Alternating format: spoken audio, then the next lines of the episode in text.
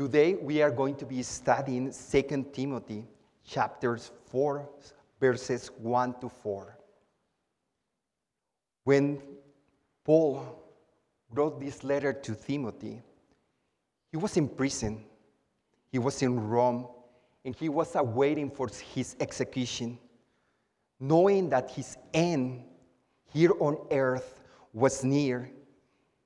His concern in this letter is about the preservation, about the passing of the Christian faith. And in the same manner, he is concerned that Timothy will be preserved in this phase in the ministry of the gospel. Paul wants to ensure that the words of the scriptures and the teaching of the apostles are passed onto the church. And this is be, to be accomplished only by faithful teachers and preachers. In the book of Acts, we read about Paul's ministry. We read about his missionary journeys. And we read how he met Timothy when he, Paul was ministering to his grandmother and also to his mother, Lois and Eunice, and how they came to faith in Christ. This account, you can find it in Acts 15. Timothy later became a faithful companion to the Apostle Paul. And some will call him and describe him as Paul's assistant or Paul's apprentice. He joined Paul in some of the journeys. And Paul him, sent him to different churches, like we read in 1 Thessalonians 1, where he sent Timothy to check on, the, uh, uh, check on the churches there. They were suffering great persecution. The relationship between Paul and Timothy was both ministerial and also was a really personal relationship. As Paul mentioned in his letter, that Timothy was like a son to him. It's likely that Paul and Timothy's relationship developed over the years. In this letter, Paul is approaching the end of his time on the earth. He wants to make sure to leave Timothy with this final exhortation. Paul is taking the time to ensure that Timothy has a clear reminder of God's calling in his life. I want you to notice some feelings of loneliness in this letter. Paul was in Rome alone, he was in prison, he was in a terrible place, he was literally in chains. And he was likely in a cell or dungeon, exposed to the elements, and with limited access to the people that he really loved, that he really cared, that he really ministered to. But as we read this letter, I want you to notice with this sadness and loneliness, we also see and hear a note of victory as Paul is entrusting his son in the faith, Timothy, to this with his final task. If you have your Bibles, please read with me 2 Timothy 4 1 to 4. This is the word of the Lord. I charge you in the presence of God and of Christ Jesus, who is to judge the living and the dead, and by his appearance and his kingdom, preach the word be ready in season and out of season. Reprove, rebuke, and exhort with complete patience and teaching. For the time is coming when people will not endure sound teaching. By having itching ears, they will accumulate for themselves teachers to suit their own passions, and will not turn away from listening to the truth and wander off into the myth. This is the Word of God. And it's absolutely truth. And it's given to us in love and for our good.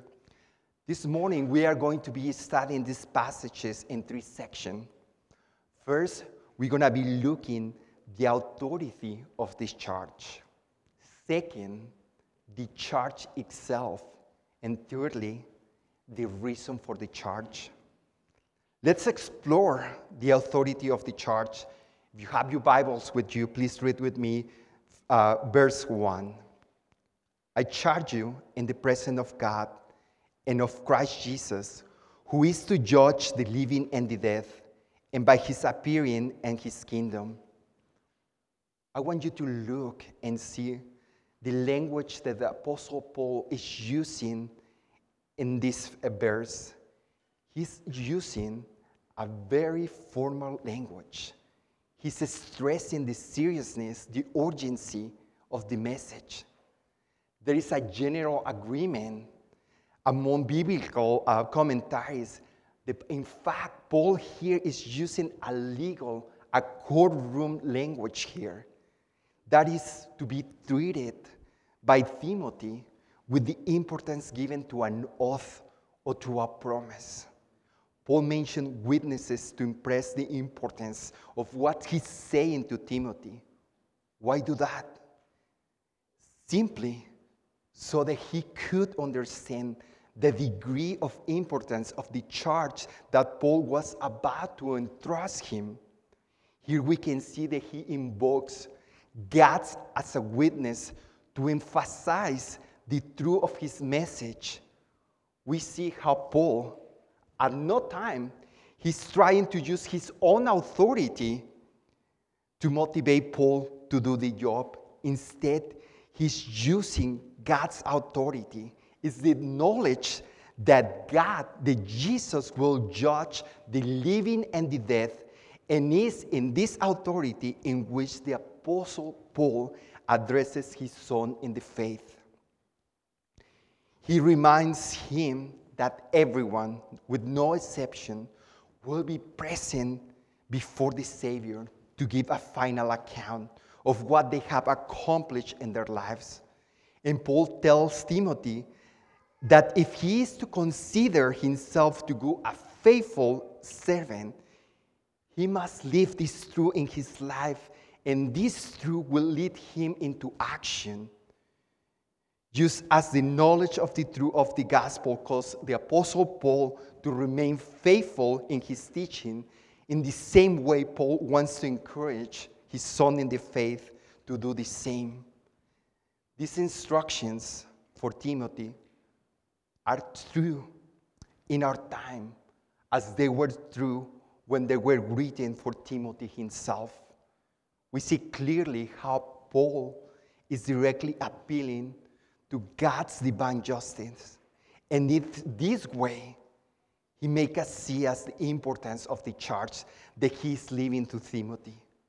One commentator phrased it this way It is God and to the anointed Savior that Timothy, Paul too, of course, will have to render an account. And this is the Christ who is about to judge. In a sense, even now, his approaching footsteps can be heard. He is on the way. Paul stresses the certainty of his coming and his impending character, but does not fix any day. Even though Paul and Timothy and many other pastors and teachers have gone before us, this charge still applies to us today as we continue to wait for Jesus' second coming. Paul faithfully thought about the second coming of Jesus Christ. In his coming judgment through all his letters, and despite the time that has passed since Paul wrote his letters, the fact that Jesus will return is not any less true today than it was when Paul wrote these letters. Just like Paul and Timothy, I will have to give an account to God for my teachings. I will have to give an account of God for my preaching of His word and His truth, as well as my brothers in Christ who came and have gone before me, those who walks beside me, and those who will follow me.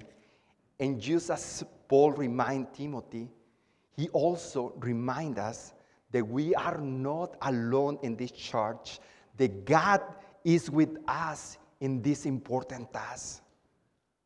Pastor Ligon Duncan describes this verse as the Apostle Paul wanting to impress upon Timothy the seriousness of the charge. And he say, he's administering here an oath.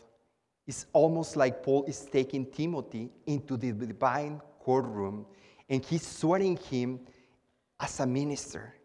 And as he administered this oath to Timothy, he calls on God to be the witness in order to stress the solemnity of his message. Now, let's move to the church itself. If you have your Bibles, please follow me. Verse 2 Preach the word, be ready and season and out of season. Reprove, rebuke, exhort with complete patience and teaching. We see how Paul stresses to Timothy that the word of God must be proclaimed in good and in bad times.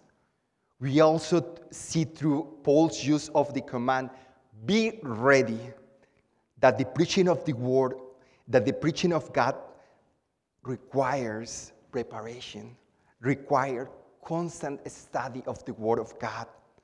But what exactly Paul mean with the phrase, preach the word? Is this an accurate translation of the original text? Dr.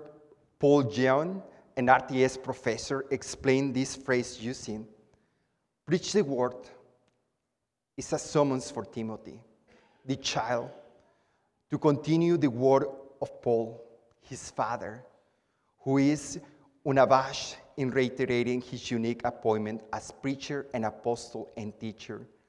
The word refers mainly to the word of the gospel, namely that Christ came to save sinners. This is the central content and aim of all preaching. Paul was an apostle, and as such, he was charged with preaching and teaching God's word. He made no secret of his responsibility in his letters, often referring to his by calling by God to do this work. Here, he's reminding his son in the faith, in the charge, in the continue this important task. Pastor Richard Phillips agrees with this position and he states to preach the word is to proclaim the gospel. True preaching is declarative and doctrinal. As pastors, we are ambassadors of God's word to men, and we must be faithful to proclaim God's word. Surveying the Bible, we see many examples of men who were called to herald, to proclaim, and to preach God's word to the people. We can read about Noah, we can read about Moses, we read the prophets, John the Baptist, the apostles, and of course, we can read about our Lord Jesus. These men, among others, faithfully proclaimed the word of God and the true message of judgment and deliverance to the people even during difficult times, and even for some of them when it meant danger and death for them personally. Continue in this verse.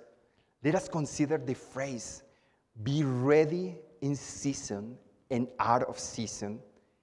In other words, what Paul is saying is we should be ready to preach the word of God at all the times, no matter the day or the time, every time that we can have the opportunity to do so. Paul is using a language that almost evokes a picture of a God who is always ready to, no matter what, the instruction is that we must be ready in season and out of season. This expression contains a verb. The idea of being diligent or better yet, to, art, to act urgently. There is a command in here, a pressure on us that we should always be on alert. There is an imperative, brother and sister. There is not a suggestion. Have you ever been asked to do something and your immediate response at that moment is no? Maybe it's because you feel like you are not ready and you don't want to do it badly or you want to make a fool of yourself. Maybe it's because you have other things that are claiming your attention. This type of situation is what the Apostle Paul wanted Timothy to be prepared for so that his immediate response will be will not be no but rather it will be yes of course i'm prepared. I'm ready and willing to preach the gospel at moments notice. In our current times pastors and teachers typically spend a lot of great deal of time preparing to preach and teach in the church in small groups and in other ministries or and environments. But paul isn't talking about these formal teaching moments opportunities. What about when you are in a small group discussion or simply talking with your neighbor or simply you are talking with a coworker, or when you are at home with your son or your daughter, or a friend one on one, and they have questions about difficult or challenging topics and have to do, that have to do with God's word, our faith, or how any of that applies to current event of situations. Are you prepared for these times? Do you spend enough time in the Word of God and in prayer to know how to respond to someone's questions of doubts? Yes, we should absolutely be prepared for the big and formal opportunities to preach God's Word in season and out of season. But we also need to be prepared to faithfully preach God's Word even in those spontaneous conversations that we have every day of our lives. Paul concludes this verse saying, Reproof, rebuke, and exhort with complete patience and teaching. Reading these words, I can help to think about one of my sons. I have three boys. Each of them have their own personality and their own character. I have learned over the years that each of them respond differently to teachings and disciplines. And as their father, I have learned how to communicate effectively with each of them. One of them, as a young kid, required me to give him directions with a commanding voice. And also, he responded better eh, if I spoke to him in Spanish. If I say something in English, he will defy me. If he senses that I have some doubt or hesitation, he will not listen to me and he will ignore me and take the things into his hands. In the same manner, discipline has to be expressed firmly and sometimes require a louder voice to end his protests and against the discipline. Another of my sons, however, he will completely stop responding to me if I use a commanding tone voice with him. Instead, with him, I have to speak gently in order to get his attention and for him to listen and understand what I was saying. My boys, as you know, they're no longer young children, but they're growing into young men and their needs of communications are different. And some of them are teenagers. And you, parents of teenagers, you know the patience is needed in large quantities when you have teenagers. Just as with my sons in communicating with others, there is no one, no, no one size fits all to approach, to preach, and teach. Paul reminds Timothy that the Word of God helps to rebuke, to reprove, and to exhort, but this must be done with patience. Matthew Henry correctly notes that all of us must be ready to share the gospel at all times to all people, you know, because you don't know, but the Spirit God may take hold of them. This means that reproving, rebuking, and exhorted involved in this calling must be done with patience, since people do not often respond positively the first time they, they hear the challenge of God's calling. Let us passionately share God's gospel and don't get discouraged if we don't see immediate response or results in doing the Lord's work. The charge that the Apostle Paul made to Timothy is very direct and should be sensitive to this charge, not limited when we can preach the gospel, but realizing that this charge has a well defined course. Preach the word or announce the message of the gospel and do it with our whole testimony in every aspect of our lives. Remember, people is looking at you. We always have to be an example of how to live for our Lord Jesus Christ. And finally, we are going to examine Paul's reason for giving the charge to Timothy. Verses 3 and 4 say, For the time is coming when people will not endure sound teaching.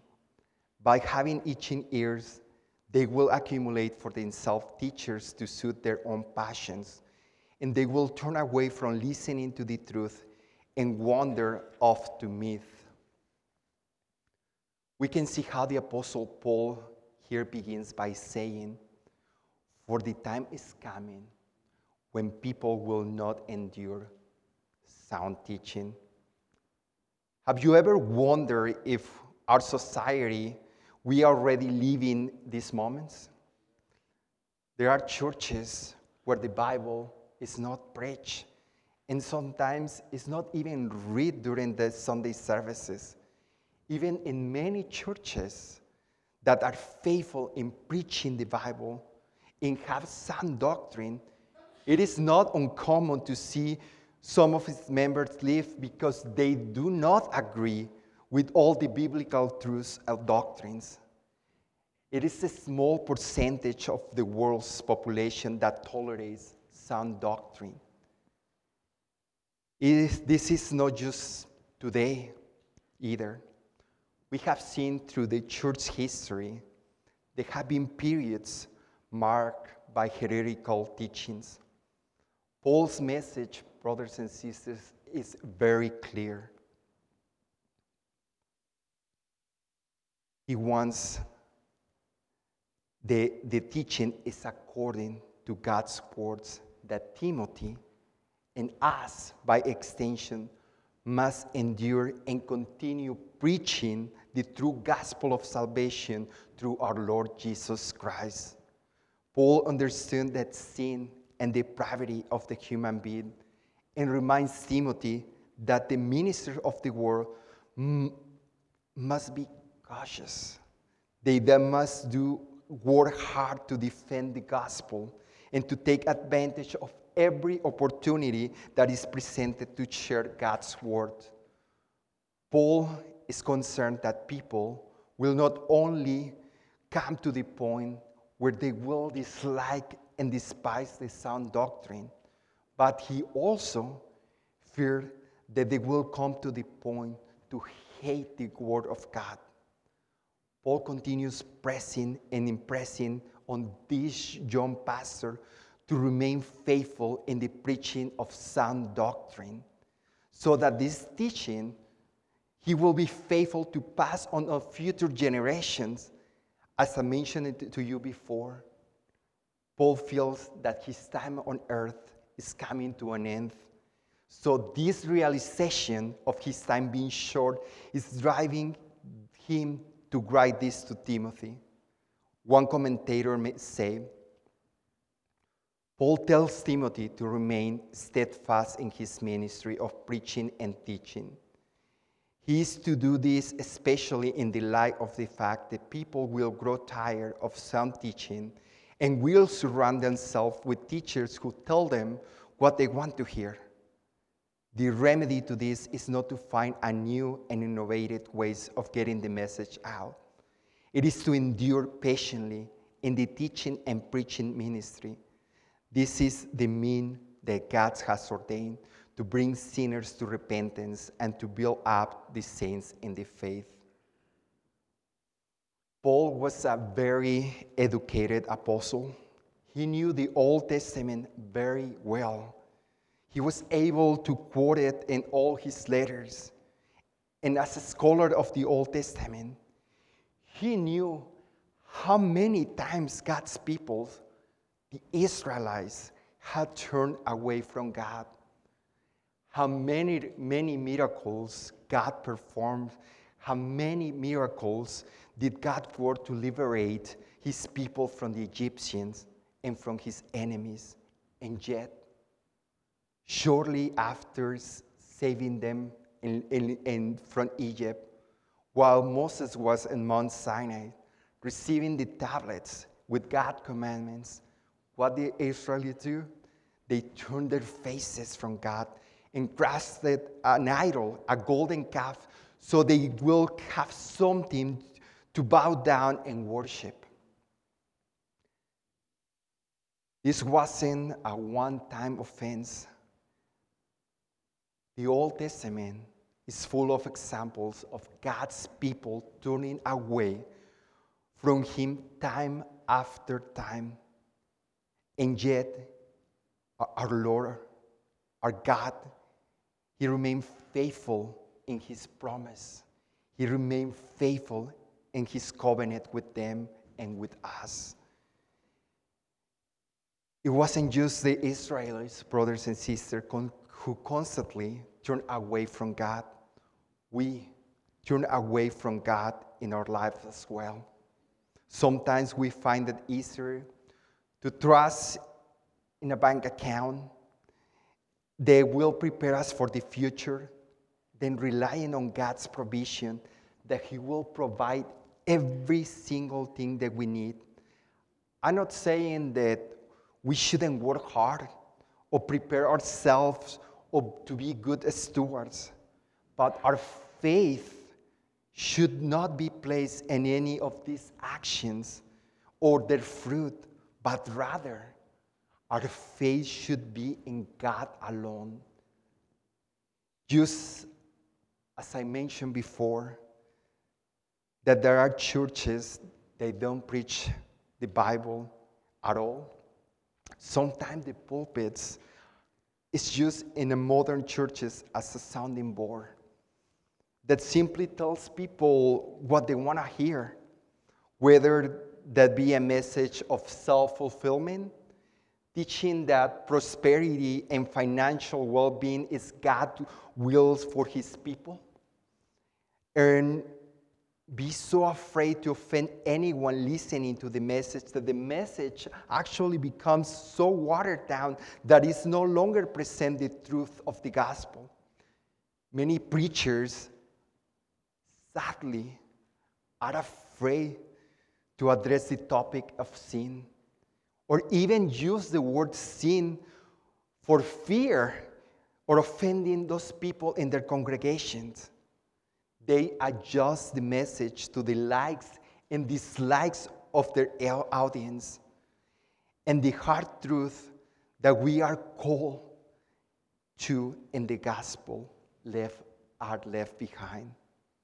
The gospel that the apostles preached right after Jesus left the earth is the same gospel that we must preach now. There is nothing that can be added. There is nothing that can be taken away from the gospel to make it applicable in our times, but rather it is in the faithful preaching of the message of salvation through Jesus Christ that the church will continue to have its foundation and see an ongoing work growth. Probably at this moment, if you are not a pastor, if you are not a teacher, you have been thinking, I'm off the hook because this message is for those who are in charge of preaching the word in the pulpit. You might be thinking, Axel, you are preaching for yourself today. But no, this message is for you too. This message is for you because it's the message that Paul is entrusting Timothy is to proclaim the gospel, the good news of salvation that Christ came, became a man, lived a life without sin, the life that you and I failed to live, that he died on the cross as a perfect sacrifice for our sin and after three days, he rose again. And now he's sitting at the right hand of God the Father, mediating for you and for me. The charge applies to you and applies to me. It applies to all of us, calling us to be ready and willing to share the gospel at any time with anyone around us whenever the opportunity arises. I'm going to close with this um, quote from Pastor Ligon Duncan. This passage contains an explicit exhortation from the Apostle Paul to Timothy, and the applications to minister and to all who preach and teach the gospel are obvious. But I want to encourage you, my friends, that this passage is just as practical, just as applicable, just as important just as relevant to you as it is to those who preach and teach the Word of God. Amen. Let's pray. Heavenly Father, we thank you for your word. We ask that you will help us to be ready to preach your word in season and out of season.